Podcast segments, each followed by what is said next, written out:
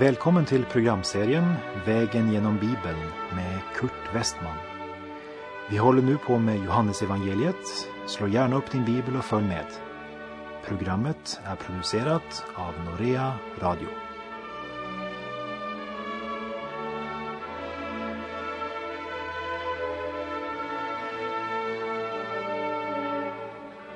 Vi har nu kommit till Johannes evangeliets uppståndelsekapitel. Det är det näst sista kapitlet i Johannes evangeliet och talar om det som är själva kärnan i vår tro. Man kan aldrig lägga för stor vikt och betoning på Jesu försoningsdöd för våra synder. Däremot kan man lägga för liten vikt på uppståndelsen.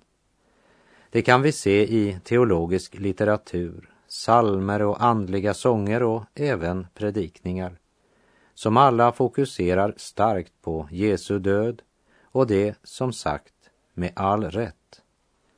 Tyvärr har man inte alltid givit Kristi uppståndelse lika stor uppmärksamhet, men ofta hänvisat det temat till påsken.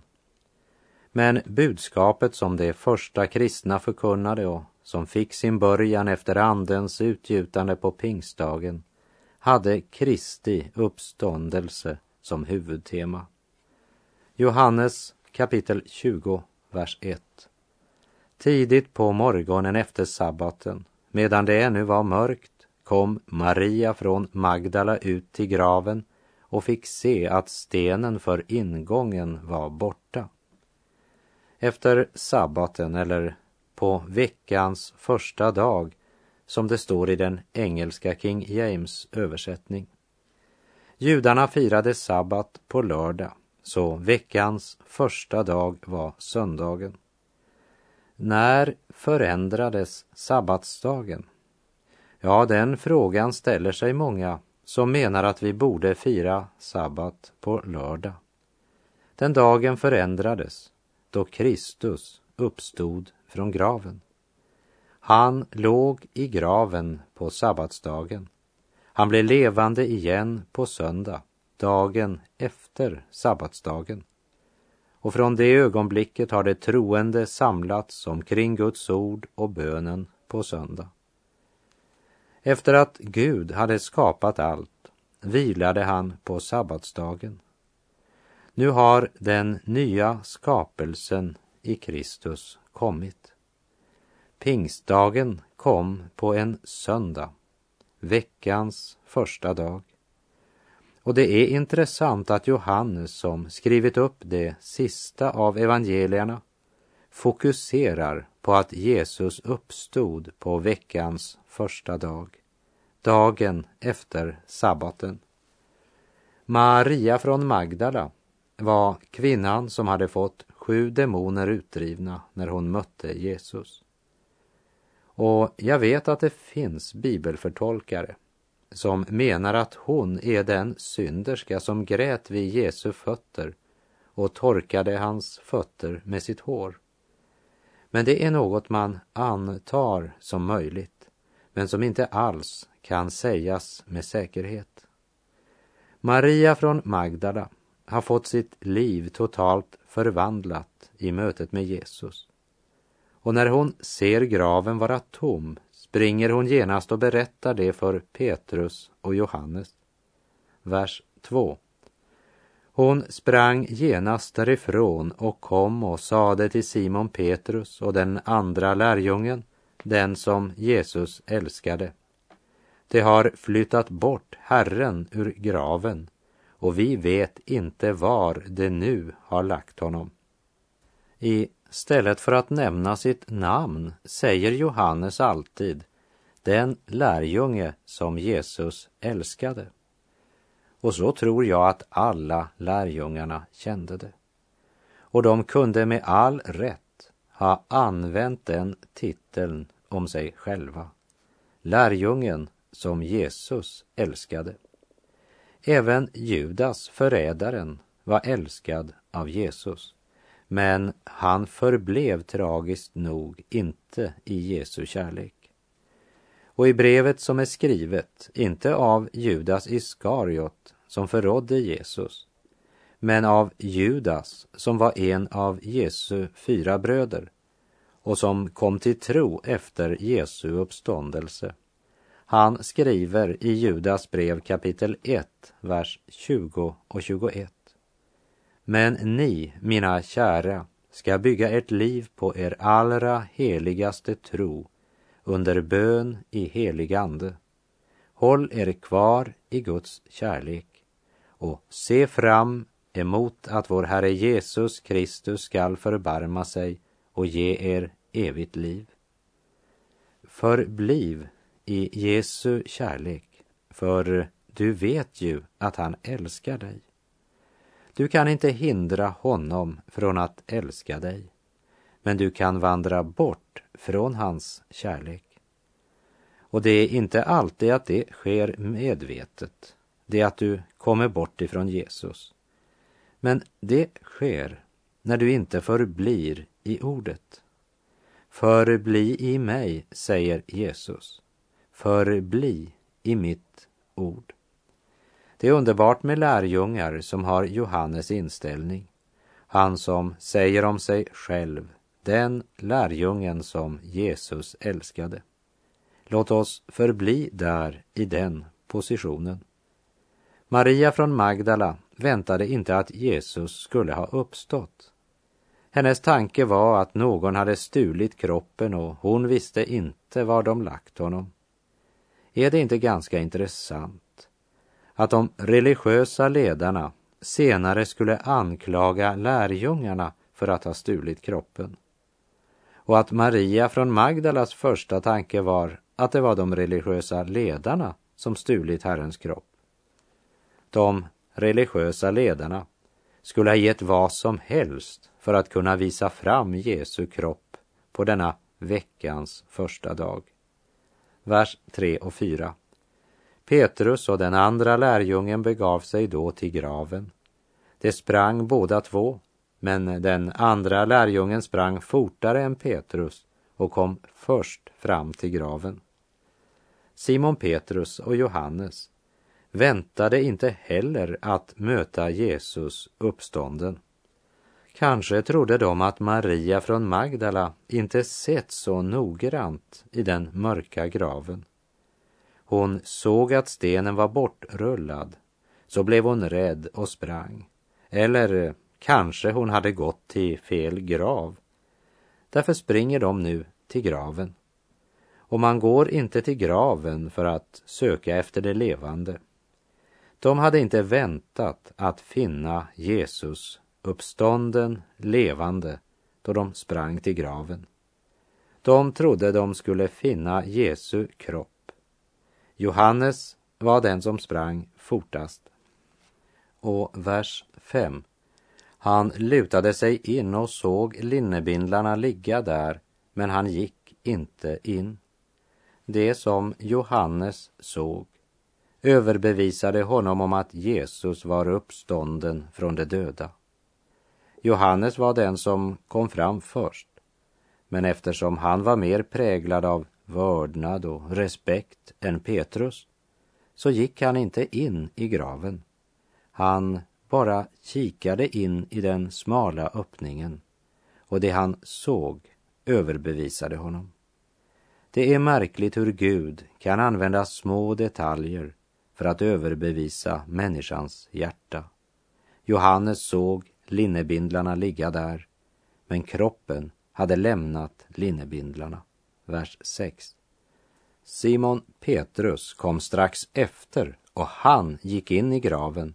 Han såg bindlarna ligga där.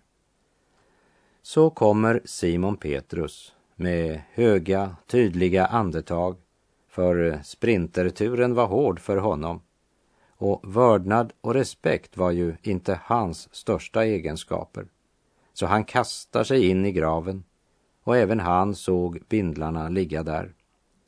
Som du minns så hade Josef från Arimatea och Nikodemus lindat Jesu kropp, som det står i Johannes nitton fyrtio.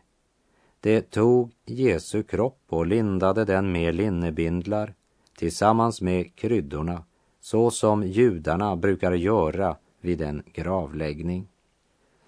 Jesus Kristus kom ut ur graven precis som säden. Du kommer ihåg att Jesus sa att om inte vetekornet läggs i jorden och dör, så förblir det ett ensamt korn. Men om det dör, så bär det mycken frukt. Och när det nya kornet växer upp, förblir det gamla skalet i jorden. Det var det som låg igen i graven, linnebindlarna som Jesu kropp hade blivit balsamerat med låg kvar, men kroppen var uppstånden, han var levande. Minns du från Johannes kapitel elva, när Jesus uppväckte Lazarus från graven? Då kom Lazarus ut, inlindad i bindlar och ansiktet täckt av en duk. Och då sa Jesus, gör Lazarus fri och låt honom gå. Och så hjälpte man Lazarus av med bindlarna som han var inlindad med. Lazarus hade inte genomgått uppståndelsens under och fått en förhärligad kropp. Lazarus hade blivit uppväckt från de döda, men han var senare tvungen att dö igen. Men Jesus uppstod med en förhärligad kropp som aldrig ska dö. Det är uppståndelsen. Vilken mäktig Gud vi har, vilken mäktig Gud vi har, vilken mäktig Gud vi har, vilken mäktig Gud vi har. Han har skapat dig och mig, han har skapat dig och mig, han har skapat dig och mig, han har skapat dig och mig. Han har makt och härlighet, han har makt och härlighet, han har makt och härlighet, han har makt och härlighet. Johannes tjugo, verserna sex till och med åtta. Simon Petrus kom strax efter, och han gick in i graven. Han såg bindlarna ligga där, liksom duken som hade täckt huvudet. Men den låg inte tillsammans med bindlarna, utan hoprullad på ett ställe för sig. Då gick också den andre lärjungen in, han som hade kommit först till graven, och han såg och trodde. Genom aposteln Johannes har Gud mycket noggrant nedtecknat en annan viktig detalj. Ansiktsduken som omslutit hans huvud låg hel och oskadad på ett ställe för sig, avskild från linnebindlarna han haft runt kroppen. Det är tre olika grekiska ord som är använda i det här avsnittet. Och alla är översatta med såg, vilket begränsar betydelsen. I vers fem, där Johannes lutade sig in och såg, betyder ordet som är använt att uppfatta, förnimma och förstå. Det handlar om att inspektera och uppfatta. I vers sex, när Petrus gick in i graven och såg, använder grekiskan ordet teaomai, alltså det ord från vilket vi har fått vårt ord teater. Han beskådade graven och dess innehåll. I vers åtta, där Johannes gick in i graven och såg, så betyder det att veta. Han såg och han visste vad han hade sett, vilket skulle få stor betydelse senare. Verserna nio och tio. Ännu hade det nämligen inte förstått skriftens ord att han måste uppstå från de döda. Lärjungarna gick hem igen. Här berättar Johannes något underligt. Dessa män hade inte förstått, trots att Jesus upprepade gånger hade förkunnat att han skulle lida döden och uppstå igen. Och även det gamla testamentet talade om det. Och även idag behöver vi det nya testamentet som ett slags strålkastarljus för att kunna belysa och förstå sanningarna i det gamla testamentet. Och i det gamla testamentet ligger det mycket åskådningsundervisning om hur vi ska leva och vandra, det vill säga vad vår tro får för konsekvens i vardagen. Om vi bara läser eller förkunnar det nya testamentet blir vår tro lätt teoretisk. Om vi studerar det gamla testamentet utan ljuset från det nya blir vi fort lagiska. Men som sagt, utan det gamla testamentet blir vi evangelistiska. Det personliga studiet av Guds ord är troslivets förutsättning. Men även om kunskapen är viktig, är det lika viktigt att vi får göra erfarenheter av det vi läser om. För det är när teori och erfarenhet smälter samman att det blir till liv. Livets prövningar, svårigheter och lidanden är med och förklarar budskapets betydelse för oss. När till exempel David skrev att Herren är min herde, så hade han erfarit Guds herdeomsorg i sitt liv. Herdesalmen är inte andrahandsinformation, men ett högst personligt vittnesbörd. Vers elva till och med femton. Men Maria stod och grät utanför graven. Gråtande lutade hon sig in och fick då se två änglar i vita kläder sitta där Jesu kropp hade legat, en vid huvudet och en vid fötterna. Och det sade till henne: varför gråter du, kvinna? Hon svarade: det har flyttat bort min herre, och jag vet inte var det har lagt honom. När hon hade sagt detta vände hon sig om och såg Jesus stå där, men hon förstod inte att det var han. Jesus sade till henne: varför gråter du, kvinna? Vem letar du efter? Hon trodde det var trädgårdsvakten och svarade: om det är du som har burit bort honom, Herre, så säg mig var du har lagt honom, så att jag kan hämta honom. Nu står Maria från Magdala och gråter utanför graven, därför att hon kan inte finna sin döda Jesus. Och så säger hon: om det är du som har burit bort honom, så säg mig var du har lagt honom, så att jag kan hämta honom. Så att jag kan. Ja, otron är alltid begränsad av vad vi kan. Otron gör oss verkligen blinda. Hon ser Jesus, men förstår inte att det är han. För hon söker efter en död Jesus och kan därför inte se Jesus, trots att han nu stod rakt framför henne, så nära och lika väl så hopplöst långt borta. Och det är likadant idag. För den som bara har en teoretisk tro eller kunskapstro och som därför tjänar en död Jesus, den tror alltid att det är andra människor som rår för att Jesus blev borta för dem. Men Marias problem var inte att någon annan hade burit bort Jesu kropp. Marias problem var att hon inte hade lyssnat tillräckligt noga på vad Jesus hade sagt. Om hon hade hört på allt vad Jesus sagt och inrättat sitt handlande efter det, så hade hon sökt efter en uppstånden och levande Jesus. Och då hade hon känt igen honom. För även om Jesus nu bar sin förhärligade uppståndelsekropp, så tror jag inte att kroppen var så förändrad att det var det som gjorde att hon inte kände igen honom.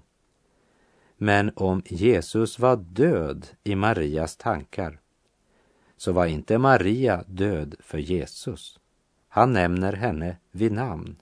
Vers sexton. Jesus sade till henne: Maria. Hon vände sig om och sa till honom: Rabuni. Det är hebreiska och betyder mästare. När Jesus uttalar hennes namn så känner hon igen rösten. Ingen annan kan tala till henne som denna röst. Och han säger Maria, och hon förstår, nu är det till mig han talar. Och personligen så tror jag att om Jesus dröjer så länge att jag hinner läggas i grav, så ska min kropp uppstå när han nämner mig vid namn. Och nämner dig och alla andra människor vid namn på den yttersta dagen. När den evigklara morgon grör med sol och hejdas fred, och då sabbat ut i himlen ringer sig, skall och jag med Herrens folk igenom pärleporten vid, och att ta den plats som utav nåd blev min. Jag är Guds röst till välkomstljud, jag är Guds röst till välkomstljud, jag är Guds röst till välkomstljud, skall och jag förvita tonen glatan gå. Och så kommer vi till Johannes tjugo, vers sjutton, där Jesus säger något märkligt. Jesus sade, rör inte vid mig, jag har ännu inte stigit upp till min fader. Gå till mina bröder och säg till dem att jag stiger upp till min fader och eder fader, min Gud och er Gud. Det är viktigt att vi lägger märke till denna lilla vers. Herren säger att Maria inte ska röra vid honom. Men senare säger han till sina lärjungar att de ska ta på honom. Varför gör han det?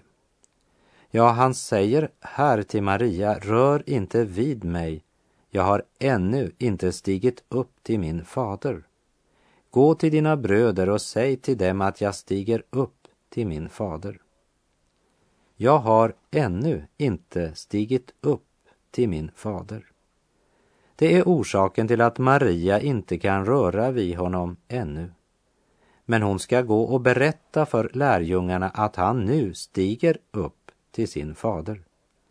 Så det är uppenbart att han steg upp till sin fader innan han uppenbarade sig för lärjungarna, där de var samlade bakom stängda dörrar.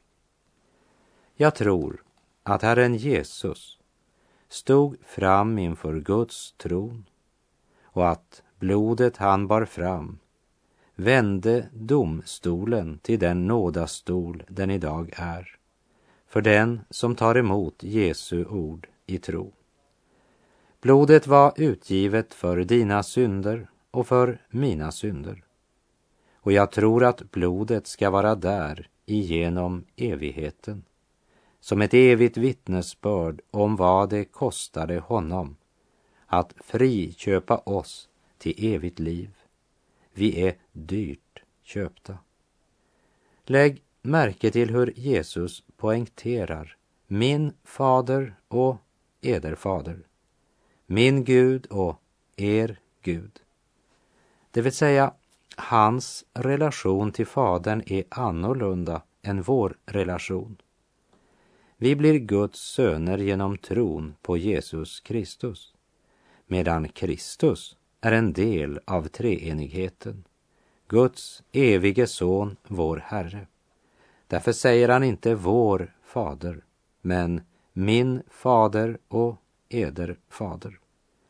Och hade Jesu utseende förändrats, så hade inte rösten förändrats.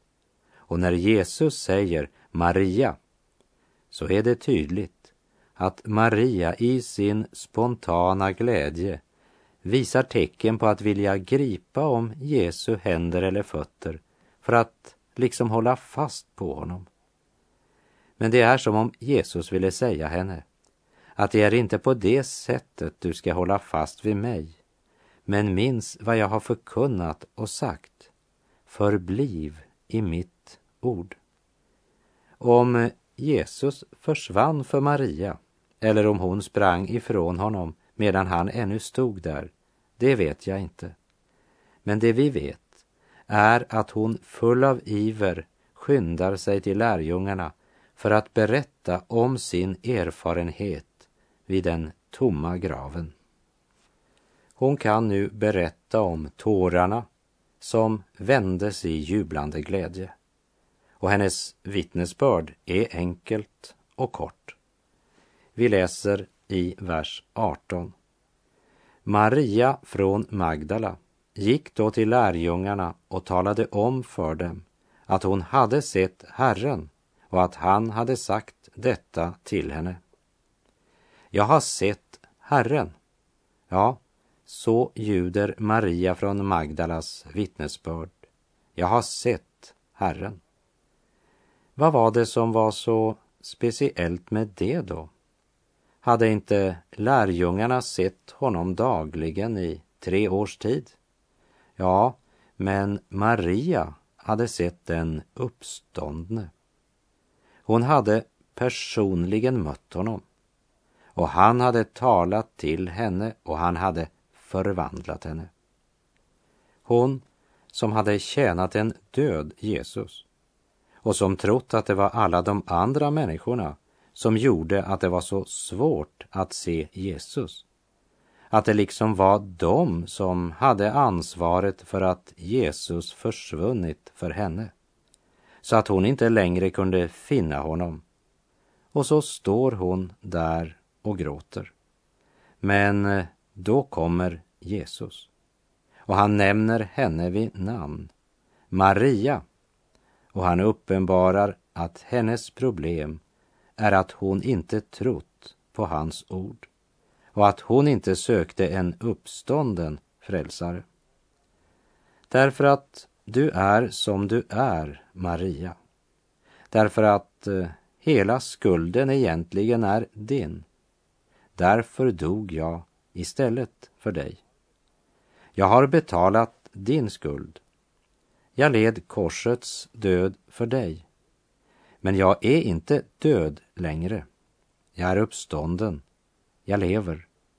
Maria, nu har du mött den levande Messias. Gå och berätta det.